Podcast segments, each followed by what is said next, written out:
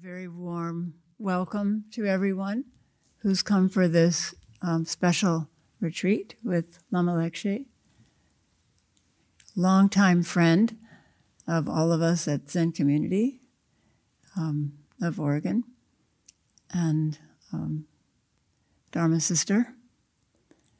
Slightly different color and flavor of practice. We used to tease um, a Vajrayana teacher, not Lekshe, but another one, saying, You can't get enlightened on anything but a black Zafu. so we're able to joke with each other and also share this most precious Dharma together and share it with you. So, um, Lekshe suggested this retreat, and I thought it was really important because we're in a time that seems extraordinary.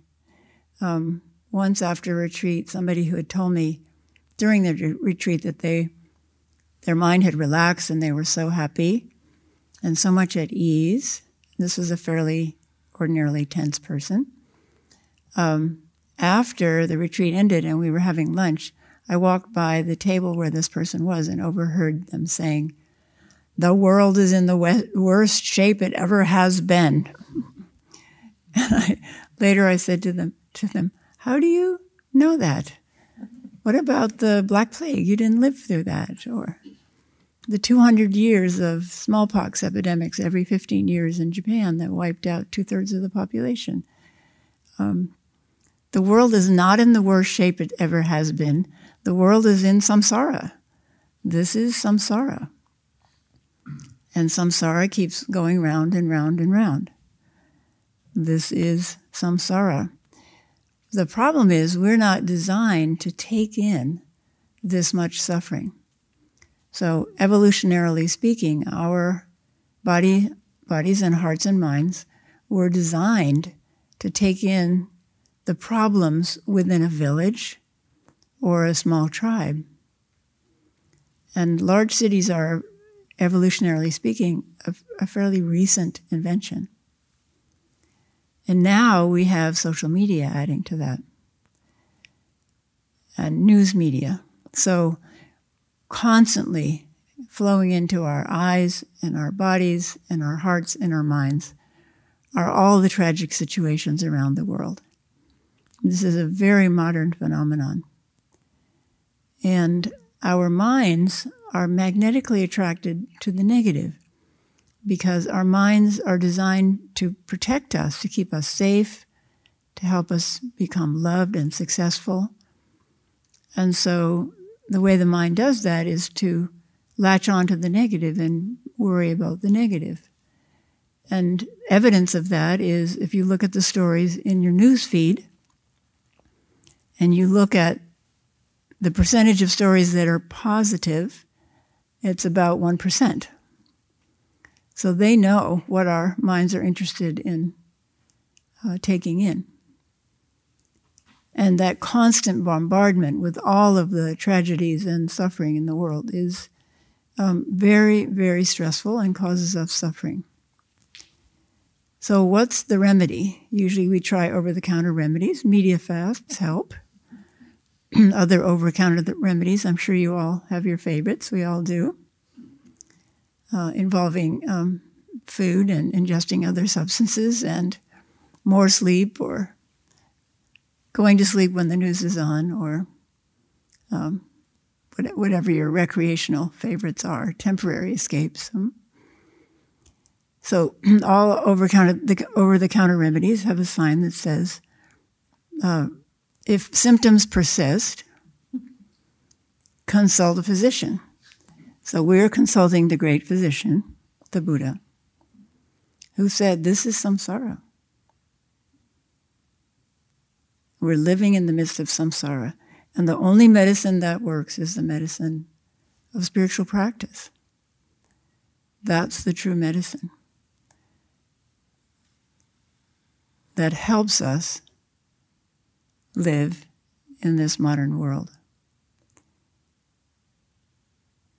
And helps us establish a platform of compassion, wisdom, and equanimity so that we can find our place in the world to help. Each one of us is like a jigsaw puzzle piece. Each one of us has a place to help. Whether it's collecting garbage, and if our garbage man didn't come for a couple of months, we would be suffering very badly here. And, you know, anyone you look at has their place in relieving human suffering. So, to help us be clear to find that place, and also to be clear so that we can work effectively in that place, we need spiritual practice.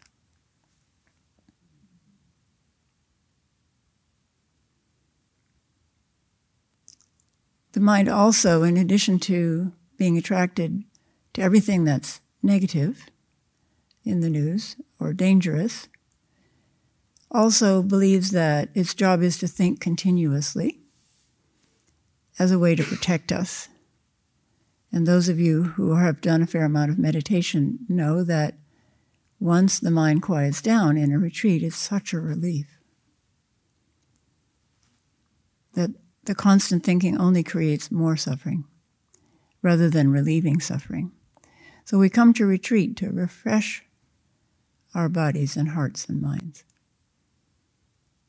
to let go in various ways. And Lama Lekshe will be teaching some very interesting ways to let go of the suffering that's always coming towards us and within us.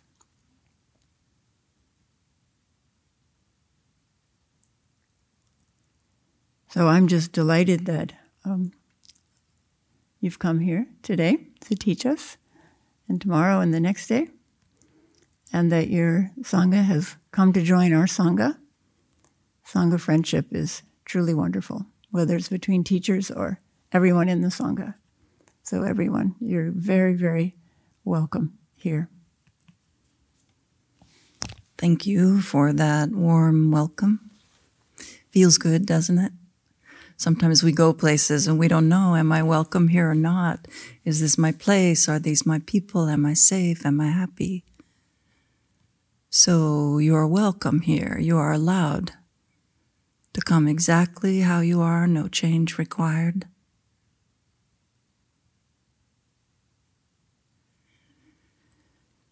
So, this is a Zen monastery with a big heart and a big mind, and my own training is in a yogic tradition, wandering yogin tradition.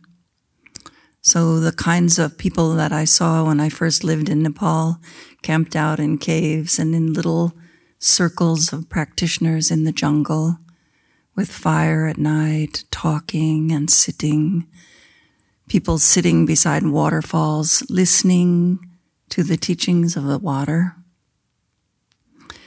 And so I don't know what I don't actually I know nothing at all about the Zen tradition. But, uh, but I thought that we could begin with a little bit of ritual. And this is um, a mystical way of relating to the world, doing things and having experiences that don't require, and I think in most ways don't benefit from too much explanation. And yet tonight, because most of you will be perhaps unfamiliar with these rituals, we'll do two, a light offering and a smoke offering.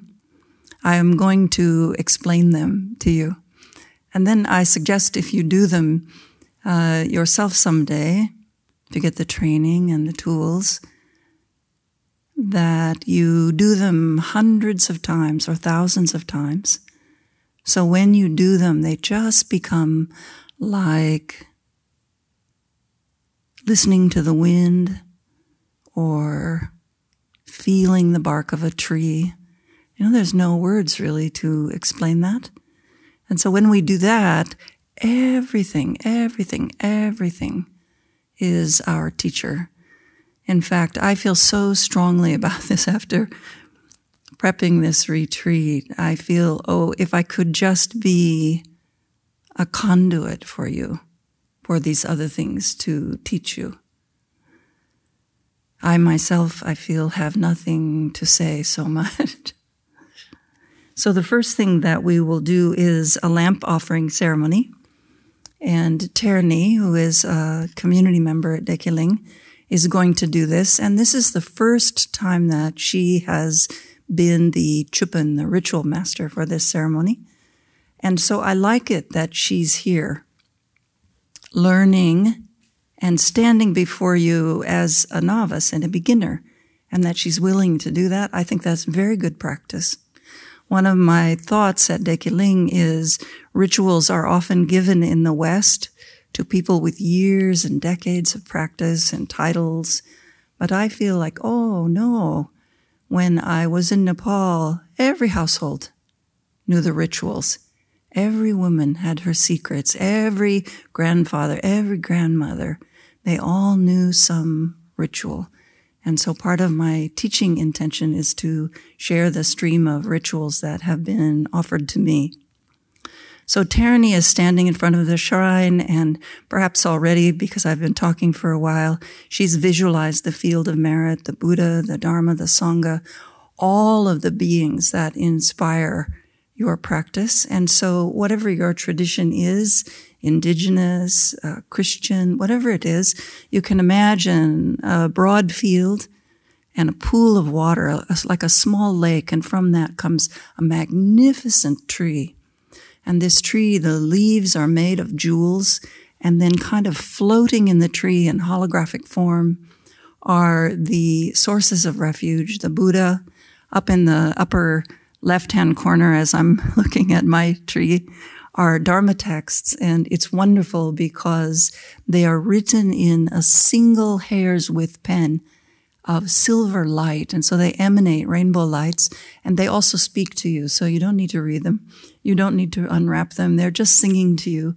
So I can hear this. You're seeing the Buddhas. You're seeing all kinds of creatures. You can fit in your grandmother. If she first awakened your heart, it's okay. You can put her there. If Jesus is part of your spiritual awakening, please feel free to visualize in the tree. We have no corner on spiritual awakening in Buddhism, I feel. So she's visualizing this and she's saying, I take refuge in the Buddha, the Dharma, the Sangha. I take refuge, sometimes I say, in the one awakened mind. I take refuge in not just the Dharma, the teachings of Buddha, but the teachings of all phenomena, which is the other meaning of the word Dharma. I take refuge in the Sangha, the community of seekers of the truth. And so she's doing that. And then she is saying the syllables quietly because they're secret syllables Ram, Yam, Kam. And this means I invoke fire, wind, and water to cleanse these offerings. Now she's offering a candle, but in a minute she's going to fill the entire sky with candles, millions and billions. And so if you want to offer the light of wisdom, I encourage you, if you wish, just invited to do this thing. Ram means I burn away any impurities in these offerings. So this is saying, I come with a pure heart. I intend to offer the very best that I have. Yam says, the wind, I invoke the wind to come and blow away. Now, what we're really blowing away is not impurities. The candle's probably fine, right? But what we're blowing away are our own confusion, our own arrogance, our own conceit, our own wounds, those things. And we're saying all of this, I invoke the causes of removing those obstacles and then Kam is water. So then water rushing through, clean and sparkling. Not because the offerings themselves are impure, but because maybe we bring some confusion. Sometimes we look at a candle and we think, I wish I didn't have to offer that candle. That's the last one of those beautiful, you know. And I think, oops. So Ram Yam Kam. Now we think, okay, that's that's gone and set aside. Then she'll consecrate the offerings by saying Om Hung. This is sacred speech, sacred body, sacred speech, sacred mind. And she's taking a little tiny twig from a tree and she's dipping it in the water, just, you know, imagining blessing Omahong, Omahong, Omahong three times. And then she'll repeat this to herself quietly, and I'll tell you what she's saying. She is saying that these offerings don't belong to her. They come through the generosity of other people. Perhaps someone was, actually, someone did give her that candle. And they come through, and now she's reminding herself, I own nothing. Nothing belongs to me, which is a kind of freedom and a kind of humility, and also a kind of connecting yourself into the network of generosity and she recites a little liturgy. And then she's going to do what's called an offering cloud mantra, which takes a long time to learn. She's been working on it for a couple of weeks. And she's reciting in Sanskrit. And what she's saying is, this appears as a single candle, but my intention is to fill the sky with wisdom light. And why not? I feel you're allowed. So, as a Vajrayana practitioner, we use our imagination to help us experientially understand that the world is always full of generosity, overflowing with abundance. And all we have to do is invoke it and invite it and give our consent. So, recites that a few times, and then she is saying, For this, I have to get my glasses old age, sickness, and death.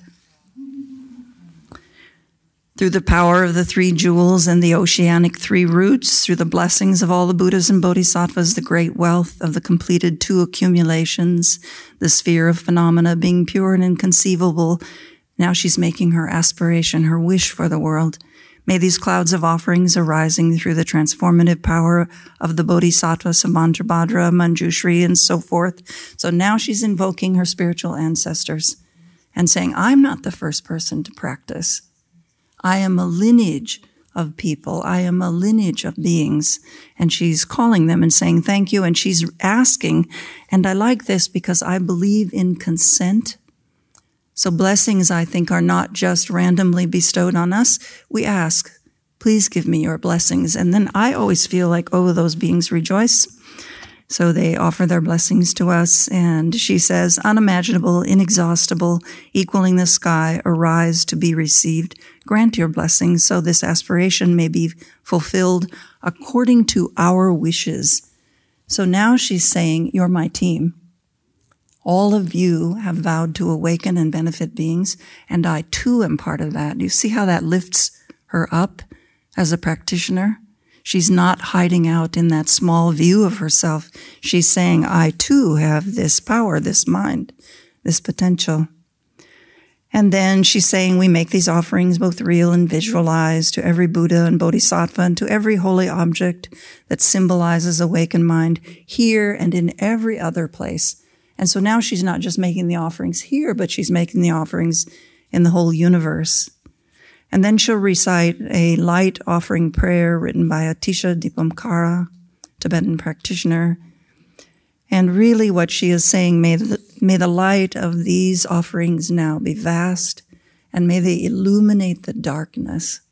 And I love this so much in this difficult time. Anyone who needs the blessing of the light of wisdom May they have it now and may it be bright. So that goes on for a bit. And then she says, Om Vajra Alake Ahung. So Om, the sacred sound of the universe, Vajra, indestructible Alake light. So I am offering indestructible light. Uh, Ahum, and she's repeating that. And then she says, Emaho, which means, wow, how wonderful is that? How wonderful is that? And Tibetans were very frisky, very joyful. And then she recites as a star, a mirage, or a butter lamp, as an illusion, a dewdrop or a bubble, as a dream, a flash of lightning or clouds. All compounded things should be seen like this. And then she will dedicate the merit. So there's some chance when you do a ritual or any practice at all, if you have a good experience, you feel, oh, I'm pretty powerful and pretty special. and that's a step backwards. And so we say, okay, I don't cling to this. This is not me. This is not mine. I offer whatever virtue is here, whatever goodness to all beings. I share it with you all. My teacher always used to say, they don't divide it up, you know? They all get the whole thing. and it reverberates through lifetime after lifetime. So he used to say, I would say, Oh, I'm so busy. You know, I have a job and I travel and I have babies. And he would say, Don't think like that. One candle lit pervades the darkness through many lifetimes. So be big, let it be big. And then she says, Awakening mind is precious. May it arise where it has not arisen. Probably many of you know these prayers. Where it has arisen, may it ever grow and flourish. And then she adds some little wishes. The Tibetans were never satisfied saying, May good things happen. They went on and on for page after page after page. These days it's monks and nuns on their cell phones scrolling, reciting what are called tashi prayers, good fortune. So while we make these offerings, let's also say, could pretty much everything come to pass in whatever way benefits beings? And the little bell says that she's done. And then we will do this second offering, which is called a sang offering, S A N G.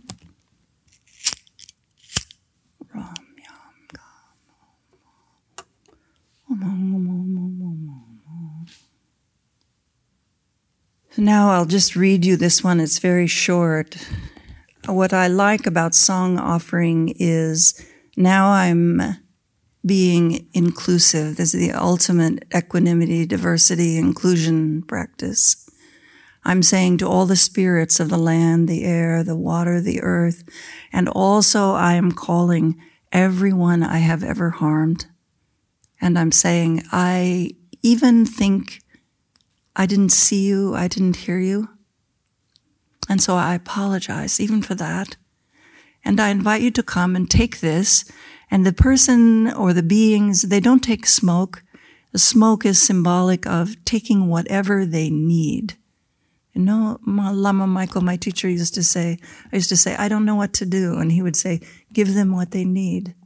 I would say sometimes, I don't know what to say. He would say, say what they need to hear. So it's a way of making peace. Emptiness manifests as the five colored lights of unobstructed, spontaneous presence. From the illusory display of effortless compassion, all you beings of samsara and nirvana appearing in any way whatsoever, so not leaving out anybody, acknowledging, you see, we don't know every shape, every form, every color. Our eyes maybe are a little clouded. We invite you to this place of offering and giving. Please come. Please take any seat that pleases you. Please come here immediately Please sit wherever you like. Please come appearing like clouds in the sky. Sarva samaya dzadza ramyam kam. I purify the offerings. All phenomena are the illusory radiance of awareness.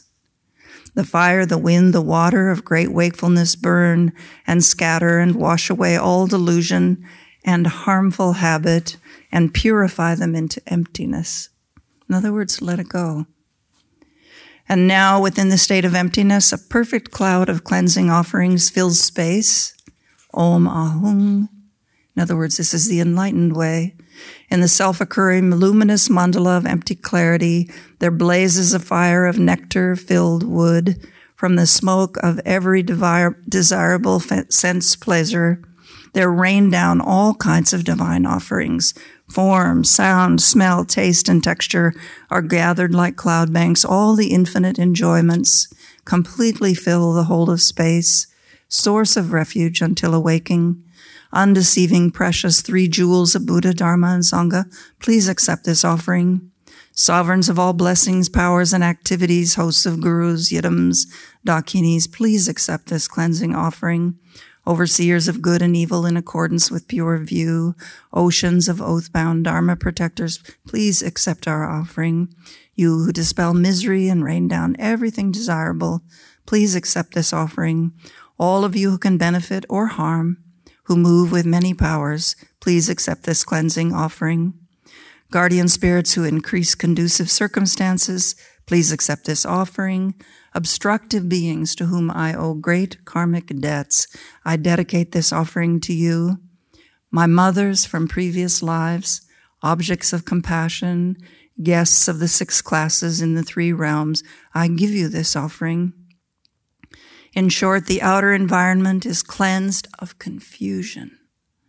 The inhabitants and all beings are cleansed of confusion and wrong view. This is our way of saying, I don't understand everything.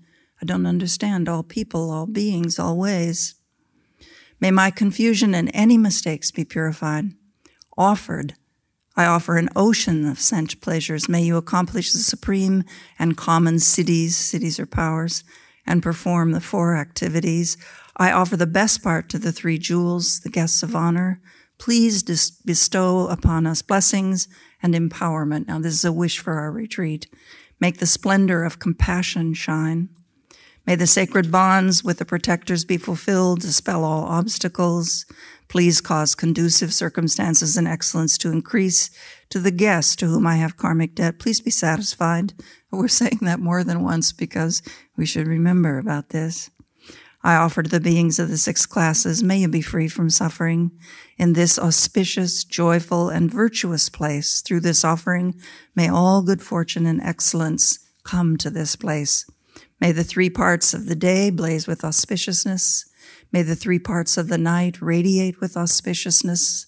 Throughout the day and night, may everything be auspicious, blissful, and excellent, and may an abundance of auspiciousness and virtue instantly appear. May it come to pass just like this, just like that. So there we set the. Tarini, can I offer you these? We set the boundaries of the retreat. So Tarini went around with the incense, and one of the things she's doing is creating a sacred, it's called a protection circle. And so this is my wish, and if you wish to wish it for yourself or others, you're welcome to, or not. But this is my wish for you that you feel safe here to move out to the edge of your spiritual work and that all of us work together. We call it a mandala of practice to support each other. We support each other with disciplined silence. We support each other with forgiveness, with love, with openness, because each of us has come here to realize our potential and to vanquish obstacles that remain.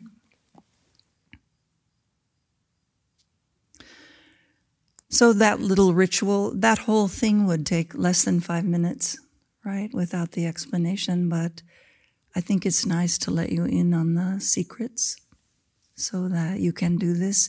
You can do this at home. You just visualize a candle and you just let your mind be wide, wide open, and you bring your big heart of humility and you say, I know I'm sitting on someone else's land I know I'm walking in someone else's home. And so, together, please, can we do these practices? So, while we are talking about that, I would like to acknowledge that many beings have assembled. This is a joyful thing. I like to do this every morning when I practice. I know that priests and residents worked hard to make this retreat happen. I know that Chozen Roshi and Hogen Roshi have practiced. Is it a hundred years between you now, do you think? Can you imagine having access to that? That's not easy work. You know this if you practice.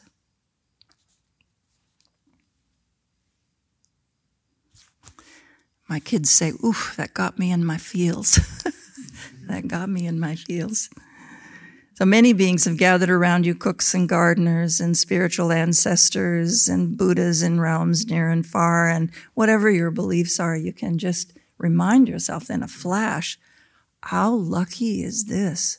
It's so easy right now. It happens to me every day that I think it's so difficult right now. It's so hard. The suffering is just oceanic right now. And then I remind yourself that's true, and it's also true that all of these beings are supporting my practice. And this is not new, this has been going on. You know, we're Buddhists, so we say, far back into endless time, you've been supported. Right now, you are supported. You are supported right now. I vow to support you right now in your awakening. and you will be supported in your future lives. So enjoy that. And I don't know about you, but when I first started to practice, and I know that not all of you are new practitioners, I used to wonder pretty much every time Am I in the right place? And I want to tell you that you are. Raindrops never fall in the wrong place, snowfalls never, snowflakes never fall in the wrong place. You also are never in the wrong place. You have always been and always will be in the right place. I think about this. I saw a young man today collapsed on the street in a suburb of Portland, and he was beautiful. He reminded me of my firstborn. He was covered in tattoos and he had beautiful, long, flowing hair, and he was absolutely gone from consciousness. And I thought, oh, my friend, you are on your spiritual path. I pray for your awakening. I do not judge you where you are. I do not ask you to be something different. But may your path be bright and clear. May you awaken in this body or the next body or the next body. So you are like that too, you know, and I make these prayers for you and I make them for myself, and I want to wish you a relaxed and happy retreat. I used to worry too when I went on retreat. I used to say to my teacher, Oh, I was 35 when I started. It's too late to awaken. he would say, Oh, no, no, you don't need to worry about that. I think it's possible you practiced in some previous life, and I think it's even possible you might be on the edge of enlightenment right now. This could be the retreat, you know? And oh, I never really believed that, but it helped me feel a little bit better. So I want to say, open to that. My Tibetan teacher says, Never believe, never believe that you can't reach enlightenment. Never believe that it could not be you in this life to lead sentient beings to awaken. And so, yeah, why not think big like that? So, while feeling the great potential that you have, I also want to encourage you to keep your practice rock bottom simple, especially on this retreat. I was thinking, well, what would a pith instruction for this retreat be? And I thought maybe it would be open to blessing, remain still and awake, something like that. So, the way that they do that in the Zen tradition, as far as I can tell, I only lived here for a year, but it seems like your work, your practice, everything, and we would say in the Vajrayana, your sleep, while you're sleeping, also practice you wake up in the night, you don't know if it's day or night. Perfect. Just listen. Just hear what the universe is teaching you. All of the practices that we talk about in this retreat are really one practice, and that's just to open to this thing and this thing and this thing.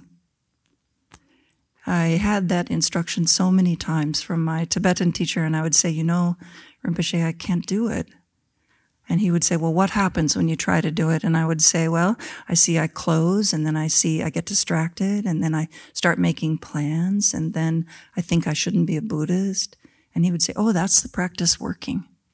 And I would say, How could that be working? And he would say, Because you've been doing that all your life, but now you see. Now you know that you do it. It's wonderful. Please continue. Please continue. So I hope we can practice like this. I read, who is Hongzhi? Hongzhi. Hongzhi. Chinese master. Chinese master, thank you. Ancient. Ancient Chinese master. You know, if this wasn't a retreat, tomorrow Chozen would come with a small puppet show and about Hongzhi, and then I would learn all about Hongzhi, which is one of the things I love about you. All right, so I read this quote attributed to Hongzhi Silent and serene, forgetting words, bright clarity appears before you. Dropping judgments and names, these are practice instructions. Sitting serene, wisdom unfolds when you reflect it, you become vast, When you embody it, you are spiritually uplifted, infinite without boundaries, yet securely grounded on your seat. I'm going to try to practice like that. So simple. Trusting that every single thing that happens is for your benefit. Every single thing that happens is your teacher.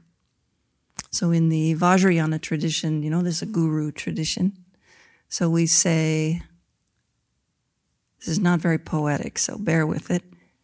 Phenomena arising, so in other words, everything that happens, is the play of my guru's mind for the benefit of my practice. Phenomena arising is the play of my guru's mind for the benefit of my practice. So never alone in your practice. Everything that happens is the mind of the guru, benefit of your awakening. I'm not asking you to believe that or anything else on this retreat, but I have been practicing that for 30 years. And when I feel alone, all I have to do is look at the steam coming up out of my cup, and I think to myself, oh, hello, my guru. what are you telling me? Oh, yeah, wake up. Okay, all right, it's morning. I'll try. So let's settle into the actual practice.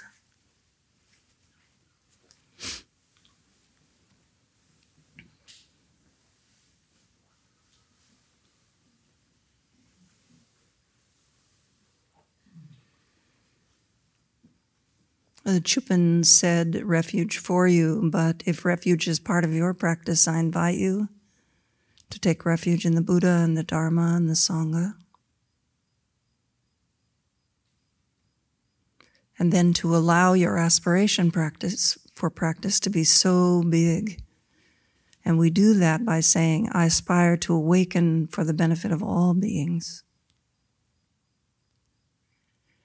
And then this simple practice feel your body right here.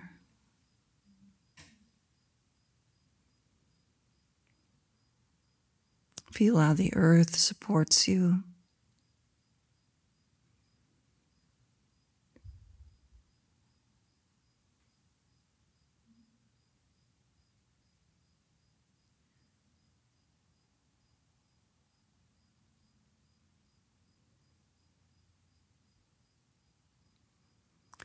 And without any narrative whatsoever, bright and awake. Bring your attention to whatever's happening. That's all it's asking is for you to witness. And you do that over and over and because it's late, maybe at some point you feel sleepy or you get distracted. It's no problem. The moment that you notice distraction, you are already wide awake again. So you bring your awareness back to the body, back to this moment, and you just keep noticing. It's really quite simple.